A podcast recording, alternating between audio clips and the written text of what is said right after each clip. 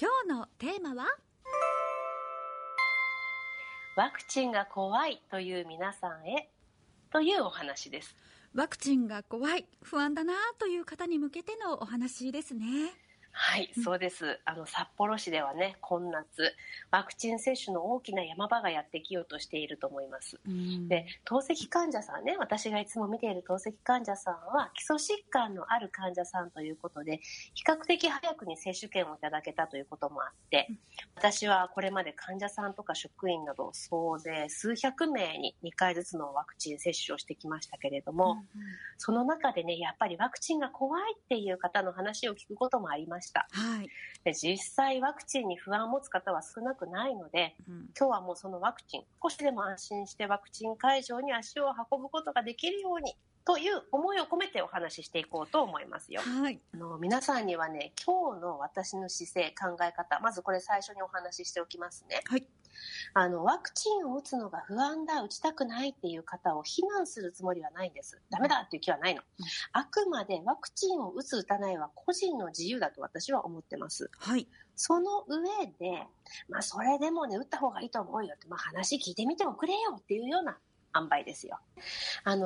皆さん一人一人老若男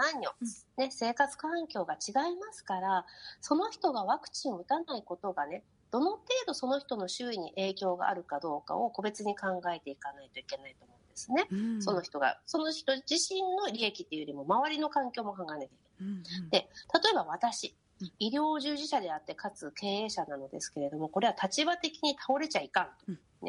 私がたくさんの人に感染させるようなことがあってもいかん。だから私のワクチンの必要の度合いはとっても高いと言えるわけです。なるほど。じゃあ極端なことを言えば、無人島で自活していて誰とも会わないっていう人が仮にいたとすれば、その人は打たなくてもいいというようなことでしょうか。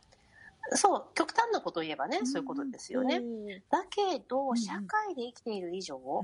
他人と何らかの接点があるのが普通ですよね。はい、で、接点があればもう感染のリスクがあるというわけで、そういった意味では世界人類みんなワクチンを打つのが良いとも言えるかもしれないですね。はい、ワクチンの役目は打った自分の体を守るだけじゃないっていうことですよね。はい、自分が他人にうつす可能性を防ぐという視点で考えなければならない。そうですよ。でもね、それってこれまでのワクチン、例えば身近なところで言うとインフルエンザワクチンとかね、あと子供が打つシリーズ、シンポリオとかいろいろあるじゃないですか。はい、で、全部一緒なんですよ、本当はね。自分が打つ側になることも想定して打つのがワクチンですよ。そうですよね。なんだかコロナの世の中になって初めてワクチンと自分と、そして社会という視点を持った気がします。だからこれまではワクチンは打った自分を守るものっていうイメージで、インフルエンザワクチンなんかはよく打ってはいたんですけれども、なんかこれを機にそうじゃなかったんだって気づけた気がしています。よかった、嬉しい。ということで山本さん、まずね、山本さんはワクチンに対する不安どうです？ワクチンができたという話を聞いたその当初はやっぱり、今よりもずっと不安でしたね。なんだろう、何なんだ、大丈夫なんだろうかみたいな。そうですよね。で、実はね、ワクチンができたっていう話を聞いた段階では私も不安でしたよ。あれはね、去年末ぐらいから年明け頃だったかなって思いますけど。先生も不安な気持ちあったんですね。そりゃそうですよ。だってあの頃は情報少なかったですもんね。じゃあどうやって不安がなくなっていったんですか？いろいろな情報がね、明らかになってきたでしょ。それが大きかったですよ。でもこれってね、当たり前のプロセスです。得体の知れないものは怖いでしょ。おぼろげが怖いのは得体が知れないからですよ。昔の漫画的な表現ですけれど、目の前の壁に角の生えたね、影が映ってるのを見て、わあ怖い、なんじゃあれ、お化けか、鬼かみたいな。振り返ってみたら実は可愛い猫ちゃんだったみたいな。わかりやすいですね。そういったことって日常生活でもありますよね。恐るるに足らずだったとか、案外こうだったなみたいなのありますよね。そうそう。だから私が最初怖いなと思ったのはその影しか見えなかったから。で、振り返るってことはやっぱ情報が増えるっていうこと、いろいろ調べたりね、論文読んでみたりすると、あ、なんだ大丈夫だったっていう話ですよね、私はね。でね、今までまだ怖がっている方々はもしかしたらまだ角の生えた影を見ているだけなのかもしれないなって、振り返ってみれば怖くないのかもよって思うわけですよ。そうそう。でね、患者さんから実際に聞こえてくる不安の声としては、アナフィラキシーショックが怖いんだっていうのとか、あとはワクチンを打った後死亡した人がいるって話聞いたよとか、あとは、漠然と、これ新しい薬なので何があるか分かんないでしょうって言ったものが多いように思います。でもアナフィラキシーショックは20万分の1って聞きましたけれども。そうそう、でそれにね、接種会場ではアナフィラキシーショックに対応できる医薬品、これ揃えることがもう義務なので大丈夫。それは安心ですね。ほとんど起こらないことだし、万が一のことがあっても先生方を信頼して身を預けるというわけですね。はい、信頼してください。ただワクチンの後に死亡した人がいるっていう報道を聞くとやっぱりね、私も不安になります。なりますよね、これね。ワクチンに限らずね、私たちはお薬を投与した後に何かが起こったら必ず因果関係の有無、そこに因果があるのかを考えますよ。具体的に言うと、起こったこととその直前にあった出来事が原因と結果の関係にあるかどうかっていうことですよね。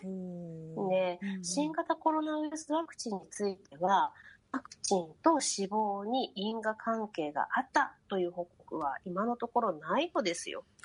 そうなんですね。以前おっしゃっていたこれだけの人数を一斉に打てば、現象としてワクチンの後にたまたまご不幸が重なるっていうことがあるということなんですかね。そうです、そうです。これだけの人数一斉にね、ワクチン打つっていうことはほとんどなかったわけですから、ワクチンと関連のない突然死もうたまたまワクチンの後に起こったのであれば、それがなんとなくこう拾われてしまうっていう現象かなって思うわけですよ。でね、凶悪犯罪のね、共通項が分かりました、犯人は毎日朝食にパンを食べていたようですみたいなこと言われたら、いやいや朝ごはんと凶悪犯罪関係ないでしょって皆さん思いますよね。それはそうですよね。そうでしょ。で、今はね、朝食にパン食べる人がたくさんいますから、そう思うかもしれないけど、だってもう例えばこれ、日本食にパンが馴染みのない時代にもし言われてたら、これある程度信じる人はいたかもしれませんねって思いません？いや確かに、なんとなくイメージですけれども、今は昔は今のような情報化社会じゃないですしね。キーワードは情報なんですよ。なるほど。そりゃないでしょって思えるかどうかって、結局は実はそ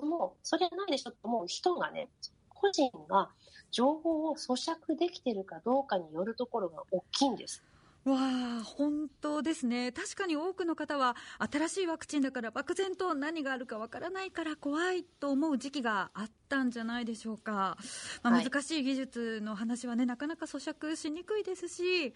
えばパンが何かわからなかったら、パンが悪かったんだって結びつけちゃうみたいな。そうですよ、そうですよね。で、今回採用されたメッセンジャー RNA のワクチンという技術は、感染症対策のこのブレイクスルーといわれる画期的なものなんですよね。で、先日も少し触れましたけど、体に入ってくるのは抗体の設計図、なので、この設計図はすぐに分解されて消えてなくなります。だから、昔ながらの病原体を弱めてワクチンに加工したっていうような生ワクチンの方がね、よっぽど怖いとも言えますよ。そう、よくニュースでコロナワクチンには弱いコロナウイルスが入っていると思っているという方がいると聞いて、でもそうじゃ全くないという事実なんですもんね。その通りです。一部ではワクチンの強要だとかハラスメントだというような物騒な捉え方も耳にするようになりましたけれど、こうして本当の情報を咀嚼して理解すればそんな摩擦も生まれないような気がするんですよね。はい、そうです。私は透析医療の現場では、医療従事者も患者さんも全員がワクチンを打つべきだと考えてるんですね。はい。で、合理的な理由があって、今はワクチンを見合わせたいんだっていう声にも、耳を傾ける必要があると一方で思ってるわけです。で、大事なのはね、合理的かどうか、打ちたくないのが合理的かどうかっていうことですよね。そして今一番大事なのは、やっぱりワクチン打ちたくなったなって思った時に、私たち両手を広げて待っていますよってメッセージを伝えていくことかなっていうふうに思うんです。はい、もう正論でぶった切るのはちょっと違うかなって思ってますから、今日はね、そういう思いを込めてお話ししてみました。今日はワクチンが怖いという皆さんへというお話でした。